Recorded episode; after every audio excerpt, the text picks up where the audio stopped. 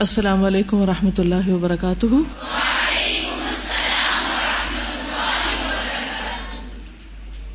نحمد ونسلی علی رسول کریم اما بعد، فاعوذ باللہ من الشیطان الرجیم۔ بسم اللہ الرحمن الرحیم۔ رب اشرح لی صدری ویسر لی امری۔ واحلل عقدۃ من لسانی یفقهوا قولی۔ تو کل کا لیسن آپ نے ریوائز کیا؟ تو شہادت کس کو کہتے ہیں؟ شہادت کیا ہوتی ہے؟ ہمارے ملک میں ایک رواج ہے کہ کوئی بھی خواہ کسی بھی طرح کوئی قتل کر دیا جائے تو ہر ایک کو شہید کہتے ہیں۔ اور پھر خود ہی ڈکلیئر کر دیتے ہیں اس کو شہید، پھر اس کو اخباروں میں بھی اس کو شہید بلایا جانے لگتا ہے۔ بعض اوقات تو اس کا نام کم لیتے ہیں اور شہید زیادہ کہتے ہیں اس کو۔ تو ہمیں بحثیت مسلمان یہ معلوم ہونا چاہیے کہ شہید ہے کون؟ ہر وہ شخص جس کو شہید کہہ دیا جائے، وہ ضروری نہیں کہ وہ شہید ہو۔ ٹھیک ہے؟ تو شہید وہ ہوتا ہے جو اللہ سبحان و تعالی کے کلمے کو بلند کرنے کے لیے، دین کی بلندی اور عظمت کے لیے ایک ڈکلیئرڈ وار میں اپنی جان دے۔ ٹھیک ہے؟ یعنی وہ وار جو باقاعدہ طور پر جس کا ایک اسلامی حکومت اعلان کرے اور اس کے لیے دعوت دے۔ نہ کہ مسلمانوں کے گروپ ایک دوسرے کے خلاف لڑنے لگے اور پھر وہ ایک دوسرے کو مارے تو اس میں مرنے والوں کو بھی شہید کہیں۔ ٹھیک ہے؟ خانہ جنگی کے نتیجے میں مرنے والے جو ہوتے وہ شہید نہیں ہوتے۔ شہادت ایک مقصد کے لیے ہوتی۔ ہاں شہید کی جو دوسری قسمیں ہیں، جس میں خاص طور پر جیسے کل بھی بات ہوئی تھی کہ اگر کوئی شخص سچی نیت سے شہادت کا ارادہ رکھتا ہے اور وہ اللہ سبحانہ و تعالیٰ کی اطاعت کے مطابق زندگی بسر کر رہا ہے، تو ایسا شخص جو ہے، اگر اس کو بستر پر بھی موت آتی ہے تو وہ شہید ہو سکتا ہے۔ پھر یہ بتائیے کہ شہادت کی فضیلت کیا ہے؟ ان کو موت نہیں بلکہ زندگی ملتی ہے۔ اور کیا ہوتا ہے؟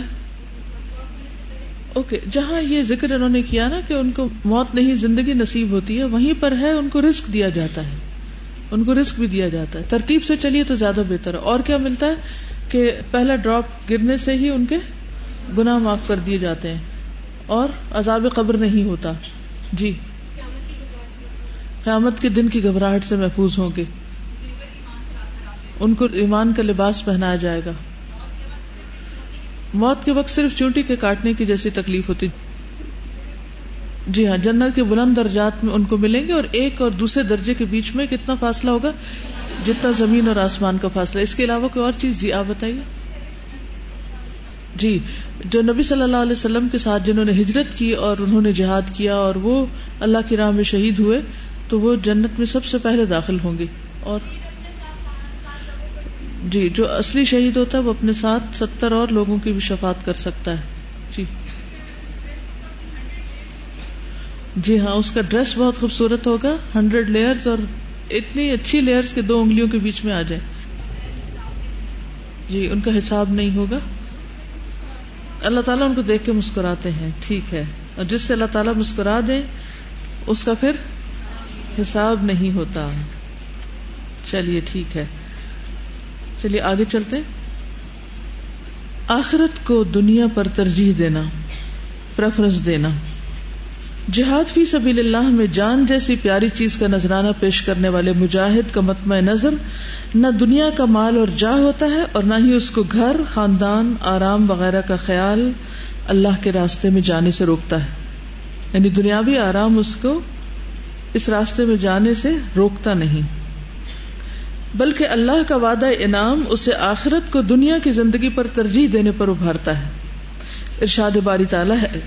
سورت عال عمران ون نائنٹی فائیو فالذين هاجروا وأخرجوا من ديارهم وأوذوا في سبيلي وقاتلوا وقتلوا لأكفرن عنهم سيئاتهم ولأدخلنهم لأكفرن عنهم سيئاتهم ولأدخلنهم جنات تجري من تحتها الأنهار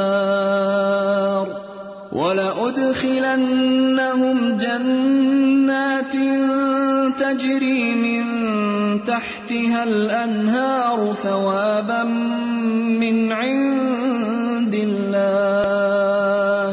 واللہ عنده حسن الثواب. تو جو لوگ میری خاطر گھر چھوڑ گئے اور اپنے گھروں سے نکالے گئے، کس کی خاطر؟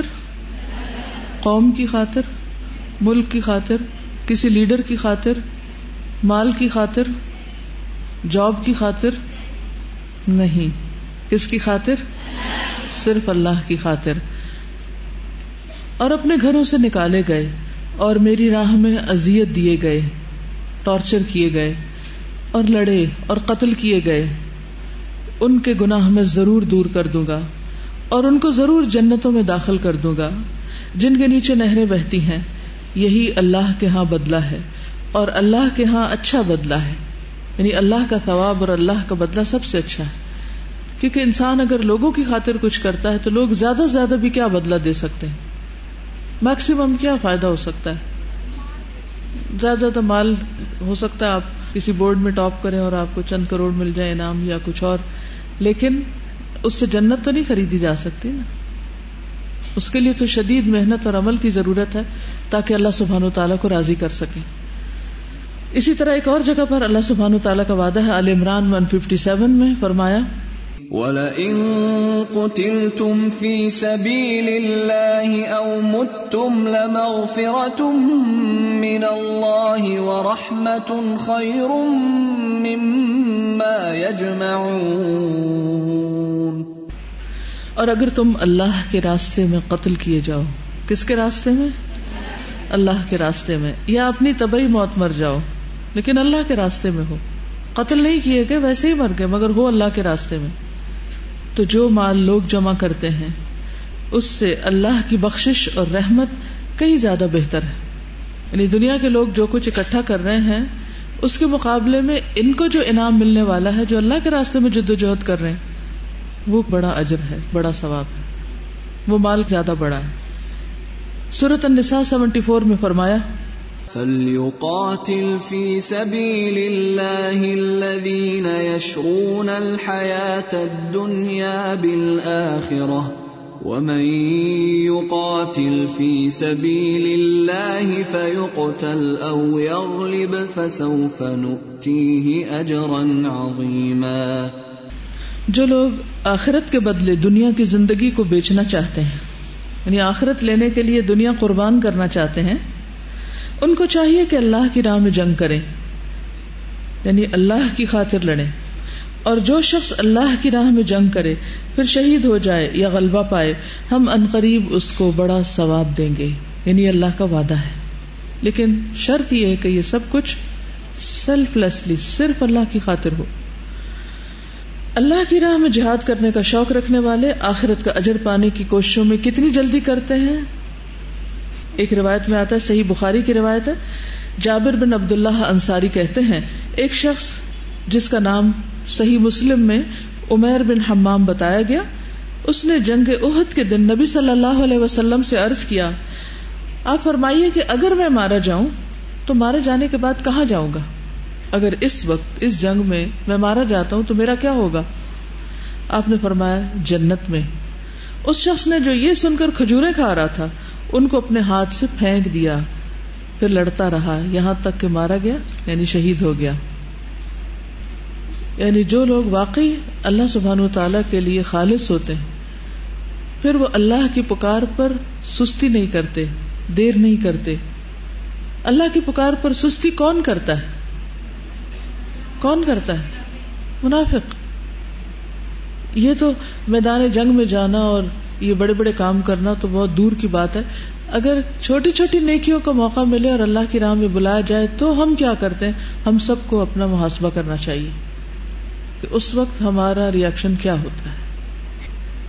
سب سے پہلے ہمیں کیا خیال آتا ہے؟ یعنی ایک طرف آپ کے ذاتی کام ہے اور ایک طرف اللہ کا کام ہے۔ اگر کوئی آپ کو بلائے کہ آئیں یہ کام کریں، اس میں شریک ہوں، کوئی نیکی کا کام، کیا سوچتے ہیں ہم پہلے؟ چلیے، ایک چھوٹی سی مثال ہے کہ لوگوں کو عام طور پر اگر دعوت دی جائے کہ آئیں، قرآن کی محفل میں آئیں، درس کے لیے آئیں، تو کیا کہتے ہیں؟ کیا کہتے ہیں؟ ٹائم نہیں ہے۔ حالانکہ کوئی اپنی ذاتی کام کے لیے تو کسی کو نہیں بلا رہا کہ آئے میرے گھر کے برتن دھو دیں یا کھانا بنا دیں۔ آپ کے فائدے کے لیے آپ کو ایک اچھے کام کے لیے بلایا جا رہا ہے، لیکن عموماً لوگ ٹائم نہ ہونے کا بہانہ کرتے ہیں۔ اگر ان سے پوچھا جائے، ٹائم کیوں نہیں ہے؟ تو کیا ہوگا؟ کیوں نہیں ہوتا ٹائم؟ کیونکہ ذاتی کام لامت نہ ہی ہے۔ تو بہت ضروری ہے کہ ہم اپنی ترجیحات کو دیکھیں۔ اس کا یہ مطلب نہیں کہ ہمیں کھانا نہیں چاہیے، سونا نہیں چاہیے، کوئی کام نہیں کرنا چاہیے، لیکن وقت وقت کا تقاضا ہوتا ہے۔ شہید کے بارے میں ایک بات یہ بھی یاد رہے کہ اسے غسل نہیں دیا جاتا ہے، جو اللہ کی راہ میں شہید ہوتا ہے۔ شہادت کبرا جو ہے۔ جابر بن عبداللہ سے روایت ہے کہ رسول اللہ صلی اللہ علیہ وسلم نے عہد کے دن شہیدوں کے بارے میں فرمایا، قیامت کے دن میں ان سب پر گواہ رہوں گا۔ پھر آپ نے تمام شہدا کو خون سمیت یعنی ان کے جسم اور کپڑوں پر خون لگا ہوا تھا، اس کے سمیت دفن کرنے کا حکم دیا اور ان کی نماز جنازہ نہیں پڑھائی اور نہ ہی انہیں غسل دیا گیا۔ کیونکہ ان کی موت دوسری موت سے مختلف ہے۔ تو میرا جینا مرنا میں جو احکامات ہم نے میت کے بارے میں پڑھے ہیں اور میت کے غسل اور کفنانے کے بارے میں، وہ ان پر لاگو نہیں آتے۔ ان کا سب کام انوکھا ہے، مختلف ہے۔ ایک اور روایت میں فرمایا، انہیں غسل مت دو۔ ان کے ہر زخم سے قیامت کے دن کستوری کی خوشبو بھڑکے گی یعنی مسک کی خوشبو اٹھے گی۔ آپ صلی اللہ علیہ وسلم نے ان کی نماز جنازہ بھی ادا نہیں فرمائی۔ ایک اور روایت میں آتا ہے کہ ایک غزبے میں نبی صلی اللہ علیہ وسلم کو اللہ تعالیٰ نے مال غنیمت عطا فرمایا۔ آپ نے لوگوں سے پوچھا، تم کسی کو غائب پا رہے ہو؟ یعنی سب کو مل گیا، کوئی رہ تو نہیں گیا کسی کا حصہ؟ لوگوں نے کہا کہ فلاں اور فلاں ہمیں نہیں مل رہا۔ پھر آپ نے پوچھا، ان کو ڈھونڈ لیا گیا۔ پھر پوچھا، اور کسی کو غائب پا رہے ہو؟ پھر لوگوں نے کہا کہ ہمیں فلاں اور فلاں نہیں مل رہا۔ پھر آپ نے پوچھا، تم کسی کو غائب پا رہے ہو؟ لوگوں نے کہا نہیں، سب پورے ہو گئے۔ آپ نے فرمایا لیکن مجھے جلابیب نظر نہیں آ رہا۔ جلابیب کا قصہ آپ کو پہلے ہی بتایا گیا تھا۔ جلابیب جو تھے، وہ بہت غریب صحابہ میں سے تھے، جن کا رنگ بھی سیاہ تھا۔ جن کے بارے میں آپ نے کہا تھا نا کہ اگر یہ کہیں رشتے کے لیے بھیجے کوئی پیغام تو اس کا کوئی قبول نہیں کرے گا۔ تو ان کے لیے آپ نے رشتہ بھیجا، انصار کی ایک انتہائی خوبصورت لڑکی کے لیے۔ تو جب اس کو پیغام ملا تو اس نے کہا، کیا اللہ کے رسول صلی اللہ علیہ وسلم نے فرمایا؟ تو میں اس کو قبول کرتی ہوں۔ لڑکی کا باپ، ماں سب پریشان ہو گئے کہ یہ کیا ہو رہا ہے؟ اس لڑکی نے کیسا فیصلہ کر لیا؟ تو اس نے کہا، میں اللہ کے رسول صلی اللہ علیہ وسلم کے حکم کو ٹال نہیں سکتی۔ بارہ نکاح ہو گیا۔ اور کچھ ہی عرصے کے بعد، شاید دو ماہ کچھ ہی عرصے کے بعد، جلابیب کی شہادت ہو گئی۔ اس کے بعد اس لڑکی کا نکاح ایک انتہائی مالدار اور بہترین گھرانے میں ہوا۔ کیونکہ اس کے لیے رسول اللہ صلی اللہ علیہ وسلم کی دعا تھی اس بچی کے لیے برکت کی۔ کیونکہ جلابی بظاہر ان کا کوئی اسٹیٹس نہیں تھا، لیکن ایمان اور تقوی میں بہت آگے تھے۔ اور حضور صلی اللہ علیہ وسلم کو بہت محبوب تھے۔ کس بنا پر؟ کیا آپ کو کوئی بھی کس لیے محبوب ہوتا تھا؟ کسی مال اور شکل، صورت کی وجہ سے؟ یا بڑی قابلیت اور بڑی بڑی باتیں کرنے کی وجہ سے؟ نہیں۔ کام کی وجہ سے، اخلاص کی وجہ سے تقوا کی وجہ سے۔ اب آپ دیکھیے کہ ایک لیڈر کیسا لیڈر ہوتا ہے۔ سب کہہ رہے نہیں، سب پورے ہو گئے ہیں۔ لیکن آپ کو پتا ہے کہ میرا ایک ساتھی ابھی بھی نہیں ملا۔ تو پہلے آپ نام سے نہیں پتا کرتے۔ پہلے آپ ان کو ٹاسک دیتے کہ جاؤ ڈھونڈو۔ پھر جب وہ ڈھونڈتے ہیں ڈھونڈتے ہیں، پھر ان کو لگتا ہے کہ اب سب پورے ہو گئے۔ کیونکہ کچھ لوگ ایسے ہوتے ہیں نا کہ جو اگر کسی مجلس میں نہ بھی ہو، تو کوئی ان کے بارے میں پوچھتا نہیں کہ وہ کدھر گئے۔ کیونکہ بظاہر ان کا کوئی اسٹیٹس نہیں۔ جو لوگ دنیاوی اعتبار سے آگے آگے ہوتے ہیں، چنچل ہوتے ہیں، تو سب کی نگاہوں میں ہوتے ہیں۔ اگر وہ کہیں ادھر ادھر ہوں تو سب ان کو مس کرتے ہیں۔ لیکن کچھ لوگوں کو تو کوئی پوچھتا بھی نہیں کہ کدھر سے آئے، کدھر گئے۔ لیکن اللہ کے ہاں ان کا بہت بڑا مقام ہوتا ہے۔ تو پھر آپ نام لے کے کہتے ہیں، مجھے جلابیب نظر نہیں آ رہے۔ اسے تلاش کرو۔ لوگوں نے انہیں تلاش کیا تو وہ سات آدمیوں کے پاس مل گئے۔ جلابیب نے ان سات کو قتل کیا تھا۔ یہ تھے جلابیب۔ جو بظاہر کچھ نظر نہیں آتے تھے، لیکن کام میں اتنے آگے تھے دوسروں کے مقابلے میں۔ اور بعد میں ان کے پاس خود بھی شہید ہو چکے تھے۔ نبی صلی اللہ علیہ وسلم تشریف لائے اور ان کے پاس کھڑے ہو کر فرمایا، اس نے سات آدمیوں کو قتل کیا ہے۔ اور بعد میں مشرقین نے اسے شہید کیا۔ یہ مجھ سے ہے اور میں اس سے ہوں۔ یہ آپ کا جملہ انتہائی محبت اور کسی کو بھی اپنے قریب ترین کرنے کا تھا۔ یعنی بہت ہی بڑا اعزاز۔ حالانکہ نہ وہ آپ کے قبیلے سے تھے، نہ رنگ یا نسل، کسی بھی چیز سے نہیں تھے، لیکن وہ آپ کے پیروکاروں میں سے تھے۔ یہ مجھ سے ہے، میں اس سے ہوں۔ پھر جلابیب کو رسول اللہ صلی اللہ علیہ وسلم نے اپنے بازو پر اٹھا لیا۔ یعنی ان مشرقین کے بیچ میں سے اپنے بازو پر اٹھا لیا۔ اور جب تک جلابیب کی قبر کھودی گئی، جب تک نبی صلی اللہ علیہ وسلم کے بازو کے علاوہ جلابیب کے لیے کوئی چارپائی نہیں تھی۔ پھر آپ نے ان کو قبر میں لٹایا، لیکن غسل نہیں دیا۔ ہاں ایک صورت ہے غسل کی جو انسان نہیں ملائکہ دیتے۔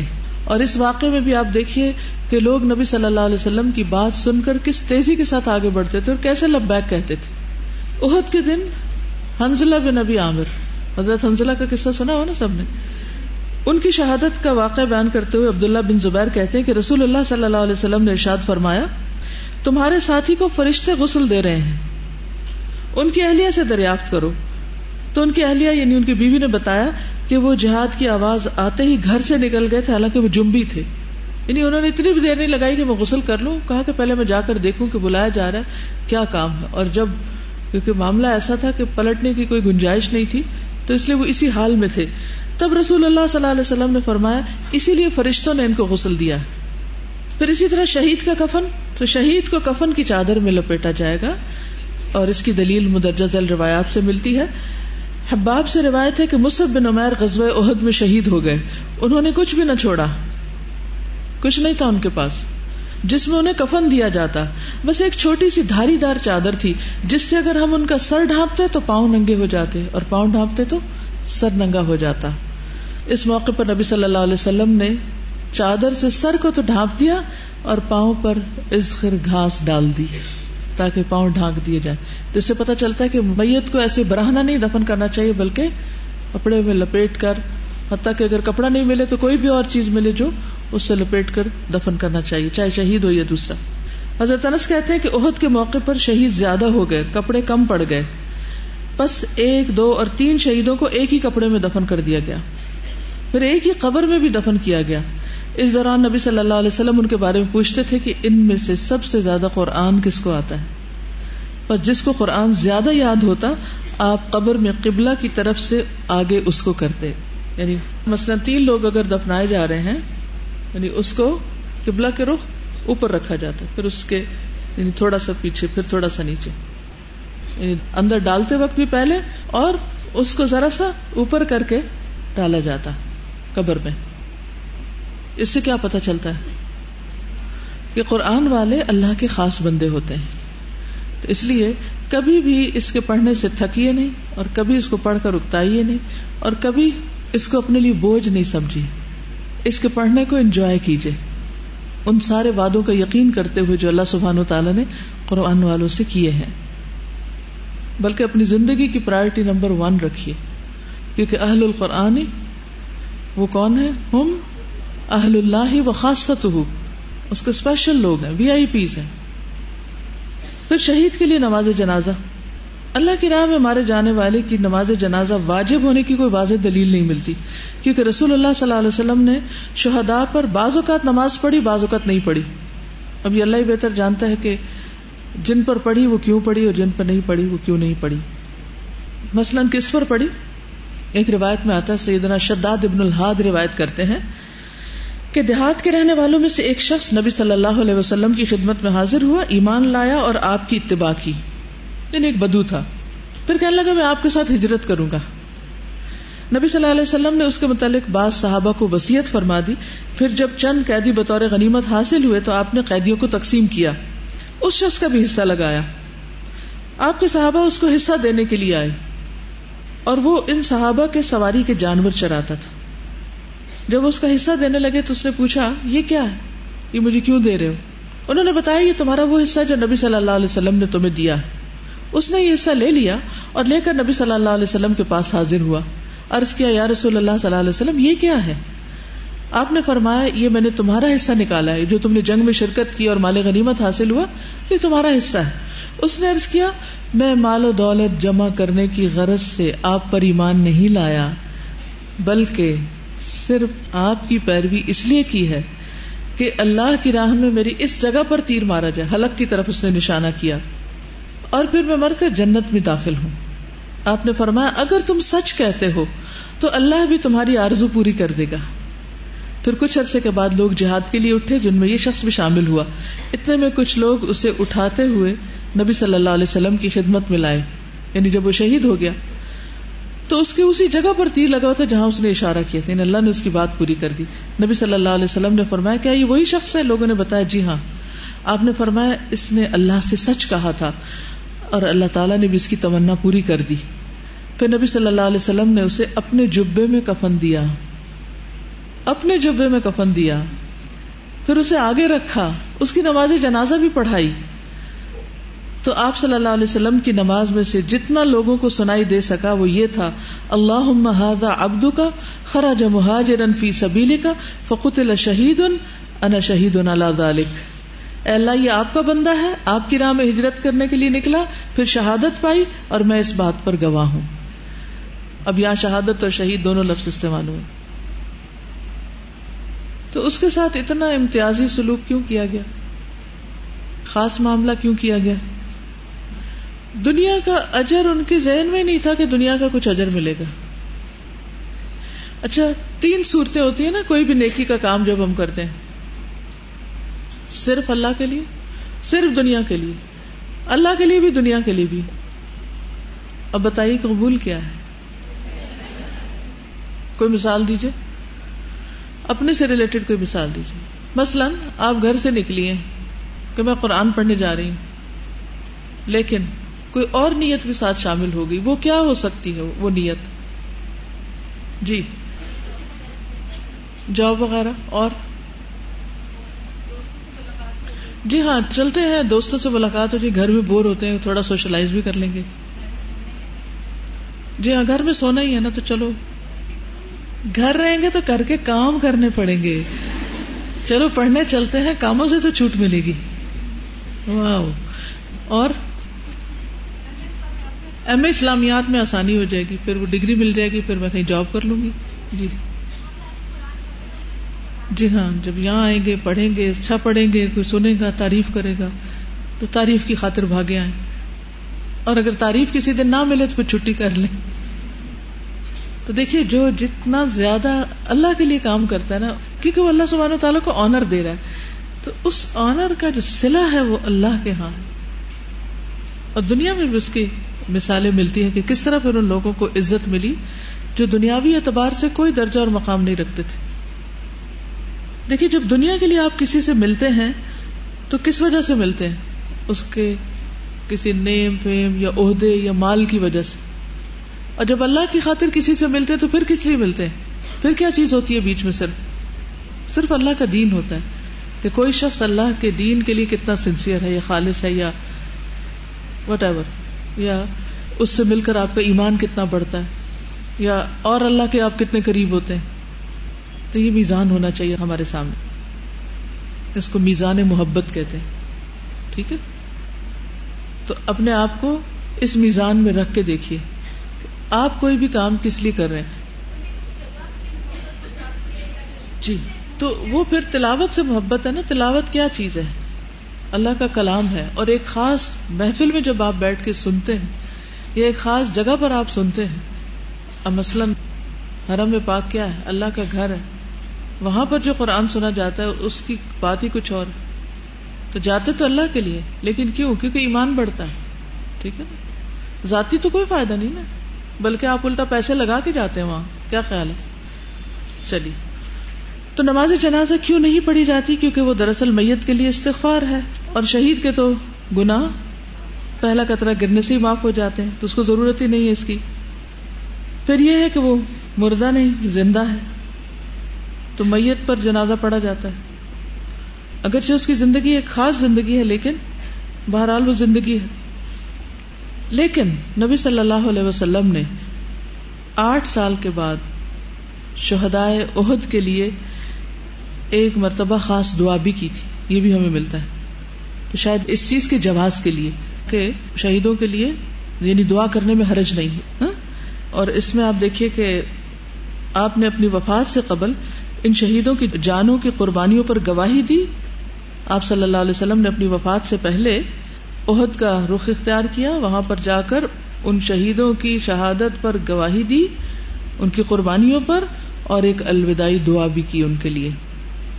دعا تو کسی کے لیے بھی کی جا سکتی زندہ کے لیے جب کی جا سکتی ہے، تو پھر شہید کے لیے بھی کی جا سکتی ہے اور مردے کے لیے بھی کی جا سکتی اور ویسے بھی آپ دیکھیے کہ بعض شہید ایسے کہ ان کے کچھ گنا معاف نہیں ہوں گے۔ اس کے لیے بھی دعا ہونی چاہیے۔ کون سا گنا ایسا ہے؟ قرض یس ابو قطع کہتے ہیں کہ رسول اللہ صلی اللہ علیہ وسلم نے صاحب کرام کے درمیان کھڑے ہو کر فرمایا، اللہ کے راستے میں جہاد اور اللہ پر ایمان لانا افضل اعمال میں سے۔ ایک آدمی نے کھڑے ہو کر عرض کیا، اللہ کے رسول صلی اللہ علیہ وسلم، آپ کیا کہتے ہیں؟ اگر میں اللہ کے راستے میں قتل کیا جاؤں تو میرے گناہوں کا کفارہ ہو جائے گا۔ آپ نے فرمایا ہاں اگر تم اللہ کے راستے میں جان دو گے اور صبر کرنے والے ہوگے اور ثواب کی نیت رکھنے والے ہوگے اور پیٹ پھیرے بغیر دشمن کی طرف متوجہ رہنے والے ہوگے تو تمہیں یہ سب اجر ملے گا۔ یعنی شہادت میں بھی کئی چیزیں ہیں نا صبر کے ساتھ جنگ کرے، میدان جنگ سے بھاگے نہیں، ثواب کی نیت رکھے۔ پھر رسول اللہ صلی اللہ علیہ وسلم نے فرمایا، تم نے کیا کہا تھا؟ اس نے کہا، میں نے کہا تھا، اگر میں اللہ کے راستے میں قتل کیا جاؤں تو میرے گناہ معاف ہو جائیں گے۔ آپ نے فرمایا، اس صورت میں ہوں گے کہ تو صبر کرنے والا، ثواب کی نیت رکھنے والا، دشمن کی طرف سے پیٹ نہ پھیرنے والا، توجہ رکھنے والا ہو، اور سوائے قرض کے سارے گناہ معاف ہو جائیں گے۔ یعنی تمہارے اندر اگر یہ صبر اور ثواب کی نیت اور اجر کی توقع ہوگی تو تمہارے سب گناہ معاف ہوں گے۔ ہاں قرض معاف نہیں ہوگا۔ کیونکہ جبریل نے مجھے یہی فرمایا۔ سوچیے آپ نے کسی کا قرض تو نہیں دینا۔ اگر دینا تو کہیں لکھ رکھا ہے۔ کچھ لوگوں کا تو وتیرا یہ ہوتا ہے کہ وہ چھوٹی چھوٹی چیز پر راہ جاتے، قرض مانگ لیتے اور پھر اس کے بعد بلا دیتے۔ اس حدیث کو آپ اپنے گھر والوں سے بھی شیئر کر سکتے ہیں۔ اور اپنے بارے میں بھی پوچھے کسی کا قرض تو نہیں دینا۔ اور اگر دینا ہے تو کہیں لکھ کر رکھا ہوا یا نہیں؟ کیونکہ مرنے کے بعد جب وراثت تقسیم ہوتی ہے تو اس تقسیم سے پہلے قرض ادا ہونا چاہیے۔ وسیعت پوری کی جانی چاہیے۔ ممباد وسیعت یوسی نہ بحا ادین۔ اب ہے شہادت سغرا ایک ہے شہادت کبرا جو اللہ کے راستے میں میدان جنگ میں مارے جاتے ہیں۔ شہادت سغرا کیا ہے؟ چھوٹے شہید کون سے ہوتے ہیں؟ نبی صلی اللہ علیہ وسلم کی احادیث کی روشنی میں دیکھتے ہیں۔ نمبر ون اللہ کے راستے میں کسی بھی وجہ سے مرنے والا، جو شخص اللہ کے راستے میں ہو، خواہ وہ کسی بھی وجہ سے مر جائے۔ وہ گھر سے نکلا ہو اللہ کی خاطر۔ مثلاً ایک طالب علم صرف اللہ کی خاطر علم حاصل کرنے کے لیے نکلا ہے۔ منسلح کا طریقن یلتمی صفی ہے علم سہل اللہ لہو طریقن الجنہ۔ جو کسی ایسے راستے میں نکلے جس میں وہ علم حاصل کرتا ہے، تو اللہ سبحانہ تعالیٰ اس کے لیے جنت کا راستہ آسان کر دیتے یعنی وہ ایک طرح سے جنت کے راستے پر ہوتا ہے۔ اس کو موت آ جائے تو اس کی وہ موت بھی شہادت کے درجے میں آ جائے گی۔ اسی طرح جو اللہ کے راستے کے لیے نکلا تو وہ فوت ہو گیا یا قتل کر دیا گیا، یا اس کے گھوڑے یا اونٹ نے اپنے اوپر سے اس کو گرا دیا۔ جیسے کس کو گرایا تھا؟ ام حرام کو۔ یا اس کو کسی زہریلے جانور نے ڈس لیا، جیسے سانپ، یا وہ اپنے بستر پر ہی فوت ہوا، مثلا ہارٹ اٹیک ہو گیا۔ جس طرح اللہ نے چاہا اس کو موت دے دی، تو یقیناً وہ شہید ہے اور اس کے لیے جنت ہے۔ تو ہم سب کو اگر شہادت کا شوق ہے، تو اس کے لیے نمبر ایک تو نیت کو خالص اور سچا کرنا پڑے گا۔ نمبر دو، کیا کرنا پڑے گا کہ واقعی پھر شہادت ہو جائے؟ خواہش، دعا کے علاوہ عملی طریقہ؟ اللہ کے دین کی خدمت کے لیے نکلتے رہیں، کام کرتے رہیں، بیٹھ نہ رہیں، سستی نہ دکھائیں، صرف دنیا میں دل نہ لگائیں، صرف دنیا ہی بناتے ہوئے زندگی نہ گزار دیں۔ رسول اللہ صلی اللہ علیہ وسلم نے فرمایا، جو اللہ کے راستے میں اپنی سواری سے گر کر فوت ہو گیا، وہ شہید ہے۔ ایک اور حدیث سے پتا چلتا ہے شہدا کی سات قسمیں ہیں۔ جابر بن عتیق رسول اللہ صلی اللہ علیہ وسلم سے روایت کرتے ہیں کہ فی سبیل اللہ قتل ہونے کے علاوہ شہید سات قسم کے ہیں۔ تعاون سے مرنے والا پلیگ وہ شہید ہے۔ غرق ہونے والا، شہید ہے۔ ون ہو ڈراؤنڈ پہلو کے درد سے مرنے والا۔ پہلو کا درد ہارٹ اٹیک بھی ہو سکتا ہے، کیونکہ وہ بھی پہلو میں سائڈ پر ہوتا ہے۔ پہلو پسلی کو بھی کہتے ہیں، جیسے نمونیا وغیرہ ہوتا ہے نا۔ پیٹ کی بیماری سے مرنے والا۔ جل جانے والا، ملبے کے نیچے دب کر مرنے والا یعنی بلڈنگ گر پڑے اس پر۔ وہ عورت جو بچے کی زچگی کی وجہ سے مر جائے، یہ سب شہید ہیں۔ بچے کی ولادت میں فوت ہونے والی۔ لیکن ان سب کو جنازہ پڑا جاتا ہے، یہ یاد رکھیے۔ پھر ایک اور روایت میں بھی آتا ہے، رسول اللہ صلی اللہ علیہ وسلم عبداللہ بن روا کی عیادت کے لیے تشریف لائے، وہ استقبال کے لیے بستر سے نہ اٹھ سکے۔ آپ نے پوچھا تمہیں معلوم ہے کہ میری امت کے شہدا کون سے ہیں؟ صحابہ نے عرض کیا، مسلمان کا قتل ہونا شہادت ہے۔ آپ نے فرمایا، اس صورت میں تو میری امت کے شہدا بہت کم ہوں گے۔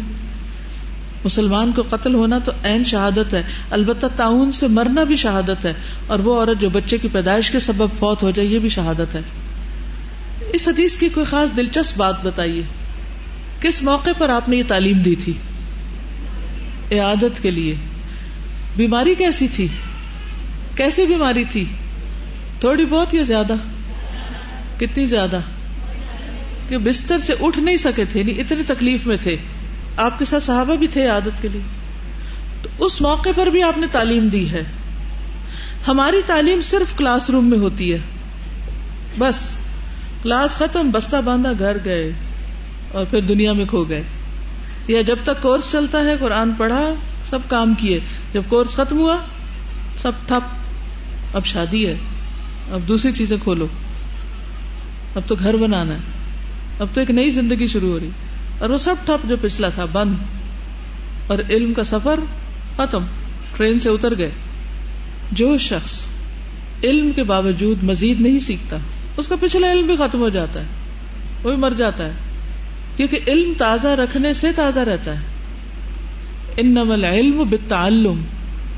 علم سیکھتے رہنے سے حاصل ہوتا ہے۔ اور اس کے لیے اگر ہم اپنا ٹارگیٹ رکھیں نا کہ ہمیں اللہ کے راستے میں موت آئے، تو پھر کیا کرنا ہوگا؟ ساری زندگی کچھ نہ کچھ سیکھتے رہنا ہوگا۔ اور یہ شوق ختم نہ ہو۔ اکثر لوگ یہ کہتے ہیں کہ ہماری ڈیوٹی اتنی لمبی ہے، ہم اتنا کچھ کرتے ہیں، اتنے کام تو ہم کچھ سیکھ نہیں سکتے۔ کچھ تو مجلس ایسی ہیں جس میں آپ سیکھتے ہی ہیں، لیکن سیلف گرومنگ کیسے کرتے ہیں آپ؟ آپ میں سے کوئی بتائے گا؟ اس کورس کے علاوہ آپ خود سے کیا اسٹڈی کرتے ہیں؟ کچھ پڑھتے چڑھتے ہیں؟ روز کتنی کتابیں پڑھتے ہیں یہ کتنی چیزیں پڑھتے ہیں؟ ہوم ورک کے علاوہ، کورس کے علاوہ؟ موت کے بعد کیا ہوگا؟ ٹھیک ہے۔ اوکے۔ اور کوئی؟ یہ چونکہ پڑھا رہی ہے تو مثالی استاد کے لیکچر ساتھ سن رہی بایوگرافیز پڑھتی ریسنٹلی کون سی پڑھی آپ نے؟ امام ابن القیم کی۔ کوئی ایک بات بتائیے۔ ابھی کل سٹارٹ کریں گے، ٹھیک۔ بایوگرافیز پڑھنا بھی بہت انٹرسٹنگ ہوتا ہے، کیونکہ اس میں انسان دوسروں کی عملی زندگی سے بہت کچھ سیکھتا ہے۔ اور پرسنل ڈیولپمنٹ پہ بکس اور سیمینار ٹھیک ہے۔ پی ڈی اس کو بولتے ہیں نا۔ جی۔ اور مثلاً کسی کتاب کا نام لیجیے اچھا۔ دیکھیے، ایک عادت ڈالیے۔ روزانہ پڑھنے کی خواہ ایک صفحہ خواہ ایک صفحہ پڑھنے کی عادت ڈالیے۔ اس کے لیے آپ کو تھوڑا سا پلان کرنا پڑے گا۔ تھوڑا سا ٹائم نکالنا پڑے گا۔ خواہ آپ بستر پہ جانے سے پہلے پڑھیں۔ یا آپ بستر سے نکلنے کے بعد پڑھیں۔ ہاں آپ صبح پڑھیں یا شام کو پڑھیں یا راستے میں پڑھیں۔ کچھ نہ کچھ ضرور پڑھیں۔ کچھ نہ کچھ ضرور پڑھیں۔ آج کل میں ایک کتاب پڑھ رہی ہوں، لطائف قرآنیہ۔ قرآن کی لطیف باتیں۔ کچھ علم تو آپ لیتے ہیں نا، جو ترجمے میں ہوتا ہے، تفسیر میں ہوتا ہے، لیکن کچھ اس سے بھی آگے ہوتا ہے۔ جس میں غور و فکر اور تدبر ہوتا ہے۔ اور اس میں اتنی انٹرسٹنگ باتیں میں دیکھ رہی ہوں کہ جو پڑھ کے حیرانی ہوتی۔ اسی طرح ایک سیریز نکلی ہے، خمسون قاعدہ۔ خمسون قاعدہ یعنی پچاس قاعدے ففٹی اصول کہہ دیجیے وہ انہوں نے کچھ قرآن آیات سے اخذ کیے ہوئے، کچھ احادیث سے اخذ کیے ہوئے، کچھ اور چیزوں سے۔ اسی طرح آج کل میں ایک آرٹیکل پڑھ رہی ہوں جس میں یہ بتایا گیا ہے کہ نان مسلم قرآن کو کس شکل میں دیکھتے ہیں؟ اس پر کیا اعتراضات کرتے ہیں؟ اس پر کیسے کیسے ان کے شکوک و شبہات ہیں؟ اور ان کا جواب کس کس نے دیا ہے؟ اور جس کو اورینٹلسٹ کہتے ہیں نا، تو علوم القرآن میں شاید آپ اس کے بارے میں کچھ نہ کچھ پڑھتے ہوں گے۔ تو ایک وہ لیول ہے جس پر آپ اس وقت پڑھ رہے ہیں۔ بہت اچھا ہے کہ ابھی آپ اس کو عربی پڑھ رہے ہیں، درست کر رہے ہیں، پھر اس کی تفسیر، ترجمہ، اس کے معنی، یہ ساری چیزیں۔ لیکن جب آپ کو اللہ سبحانہ تعالیٰ یہ کروا دے تو پھر چھوڑ نہیں دیتے۔ پھر مزید بھی پڑھتے ہیں۔ چاہے تھوڑا سا ہی پڑھیں۔ کیونکہ علم انسان کو زندہ رکھتا ہے۔ جب انسان پڑھنا چھوڑ دیتا ہے جس انسان کی گروتھ رک جاتی ہے، مثلا درخت کوئی دیکھے، جس درخت کی گروتھ رک جائے، پھر اس کے ساتھ کیا سلوک کیا جاتا ہے؟ کاٹ دیا جاتا ہے نا، وہ مر جاتا ہے، اس کو کوئی فائدہ نہیں۔ تو جو فائدہ نہیں پہنچاتا، اس کی گروتھ نہیں ہوتی۔ اور جس کی گروتھ نہیں ہوتی، اس کو فائدہ نہیں ہوتا۔ آگے نہیں بڑھ سکتے آپ زندگی میں۔ تو الحمد للہ اسٹال پر بھی طرح طرح کی کتابیں، لائبریری سے ایشو ہوتی ہیں تو کوئی ایک کتاب، ایک صفحہ، ایک صفحے سے شروع کر لیجیے ٹھیک ہے؟ استاذہ جو مدرس ہیں نا ان کے لیے تو بہت اچھی یہ ہے کہ کوئی بھی بک انٹرسٹنگ سی سلیکٹ کر کے تو بچوں کو رات کے وقت ضرور ریڈنگ کر کے سنائی جائے۔ بہت کیونکہ وہ ایک اہم پوائنٹ ہوتا ہے جس میں بچوں کے ساتھ بانڈنگ بھی ہوتی ہے۔ اور میں نے یہ نوٹ کیا ہے کہ وہ آدھا گھنٹہ یا ٹوینٹی منٹس ہم لوگ سلیکٹ کر لیتے ہیں کوئی بھی بک کسی صحابی کے بارے میں یا کبھی انگلش میں کبھی اردو میں یا کوئی سٹوریز ایسی سبق آموز ہوتی ہیں یا ہسٹری کے بارے میں۔ تو وہ بچے ایک تو یہ کہ ان کا پورے دن کا وہ بھی ہو جاتا ہے ڈسکشن بھی ہو جاتی ہے ہماری ریڈنگ بھی ہو جاتی ہے۔ اور مطلب یہ کہ ایک بانڈنگ ٹائم پہ بہت سی چیزیں اکٹھے حاصل ہو جاتی ہیں۔ امام شافی کے علمی سفر جو ہے وہ بچوں کے ساتھ شیئر کی تھی۔ بلکہ آپ جو پڑھ کے بچوں کے ساتھ شیئر کرتے ہیں نا وہ زیادہ توجہ کے ساتھ سنتے ہیں اور ان کے ذہن میں بھی رہ جاتا ہے۔ اس حدیث سے اصل میں پتہ یہ چلتا ہے کہ نبی صلی اللہ علیہ وسلم کوئی موقع ہاتھ سے جانے نہیں دیتے تھے کہ جس میں آپ کسی کو کوئی فائدہ نہ پہنچائیں۔ اپنے پہ غور کیجیے کہ کیا ہم ہر وقت اس سوچ کے ساتھ نکلتے ہیں کہ ہم دوسروں کو فائدہ پہنچا دیں۔ کس کو کہاں کیا فائدہ پہنچا سکتے ہیں؟ تو جب آپ یہ سچی نیت کر لیں گے نا اور بہت مفید بن جائیں گے، فائدہ مند بن جائیں گے، تو اللہ سبحان و تعالیٰ آپ پر اس سے کہیں زیادہ فائدے پلٹائیں گے، اس سے کہیں بہتر آپ کو دیں گے۔ پھر اسی طرح مال عزت اور جان کا دفاع کرنے والا۔ رسول اللہ صلی اللہ علیہ وسلم نے فرمایا، جس کسی کا مال ناحق طور پر چھیننے کی کوشش کی گئی، پھر اس نے قتال کیا اور اس میں وہ قتل ہو گیا، وہ شہید ہے۔ مثلا کسی گھر میں چور گھس گیا اور اسے کہتا ہے، چابیاں دے دو اپنی۔ اور وہ نہیں دے رہا، تو اس کو شوٹ کر دیتا ہے۔ نبی صلی اللہ علیہ وسلم نے فرمایا، جو شخص اپنے مال کی حفاظت میں قتل ہو جائے، وہ شہید ہے۔ اور جو اپنے گھر والوں کی حفاظت یا خون یا دین کے دفاع میں قتل ہو جائے، وہ بھی شہید ہے۔ پھیپڑوں کی بیماری سے مرنے والا۔ Lungs cancer. رسول اللہ صلی اللہ علیہ وسلم نے فرمایا پھیپڑوں کی بیماری سے مرنا بھی شہادت ہے۔ سمندری سفر کے دوران فوت ہونے والا۔ ام حرام سے روایت نبی صلی اللہ علیہ وسلم نے فرمایا، دریا اور سمندر کے سفر میں جس شخص کا سر گھومنے لگے سی سکنس ہوتی ہے نا، اور اس کی وجہ سے اس کو قے ہو جائے، اور اس میں اس کی جان ہی نکل جائے۔ تو اس کو شہید کا ثواب ملے گا۔ اور جو شخص سفر کے دوران دریا میں ڈوب جائے، تو اس کو دو شہیدوں کے برابر اجر ملے گا۔ ظالم حاکم کو نصیحت کرنے کے جواب میں قتل کیا جانے والا بھی شہادت کا مرتبہ پائے گا۔ نبی صلی اللہ علیہ وسلم نے فرمایا، سیدنا حمزہ بن عبد المطلب سید الشہدا ہے اور وہ آدمی بھی جس نے ظالم امام کو نیکی کی تلقین کی اور برائی سے روکا، تو حاکم نے اس کو قتل کر دیا۔ پھر اللہ کی راہ میں جہاد کرنے والے جو کسی ملامت سے نہ ڈرے تو اصل بات یہ ہے کہ جب انسان اللہ کے راستے میں نکلتا ہے تو اس کو ملامتیں بہت ہوتی ہیں۔ ملامت کیا ہوتی ہے؟ برا بلا کہنا کبھی مذاق اڑانے کی شکل میں، کبھی ڈائریکٹ کبھی انڈائریکٹ مومن جو ہوتا ہے وہ اپنی زندگی آرام میں نہیں گزار سکتا، کیونکہ اس کا ایمان اس کو چین نہیں لینے دیتا۔ وہ ہر وقت جد و جہد کرتا ہے۔ تو مجاہدہ کی اقسام ہے کچھ۔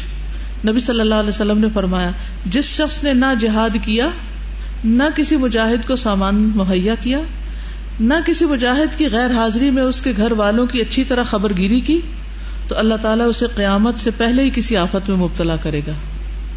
یعنی جو نہ خود اللہ کے راستے میں نکلتا ہے نہ کسی جانے والے کو مدد کرتا ہے اور نہ جانے والے کے پیچھے اس کے گھر والوں کے لیے کچھ کرتا ہے تو ایسا شخص دنیا میں ہی کسی فتنے میں پڑ جائے گا۔ پھر نبی صلی اللہ علیہ وسلم نے فرمایا مشرقین سے جہاد کرو، اپنے مالوں کے ساتھ، جانوں کے ساتھ اور زبانوں کے ساتھ۔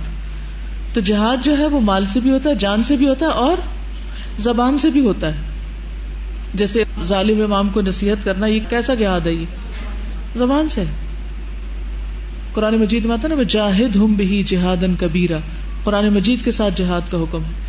پھر ولدین جاہدوفینا سب اللہ کی معرفت کی تلاش میں، اللہ کے دین کو سیکھنے کی تلاش میں۔ نیکی کے کاموں کے لیے نکلنا، یہ اس میں جو بھی جد و جہد، محنت، مشقت آپ کرتے ہیں، وہ سب جہاد شمار ہوتی۔ نبی صلی اللہ علیہ وسلم سے دریافت کیا گیا، کس مومن کا ایمان کامل ہے؟ آپ نے فرمایا، اس شخص کا جو اللہ کی راہ میں اپنی جان اور مال سے جہاد کرتا ہے۔ پھر اسی طرح بیرونی سارے جہاد کے علاوہ خود اپنی ذات کے ساتھ بھی جہاد کرنا۔ وہ کیا ہوتا ہے؟ اصل میں جہاد کے لفظی معنی کیا ہے فعال کے وزن پر۔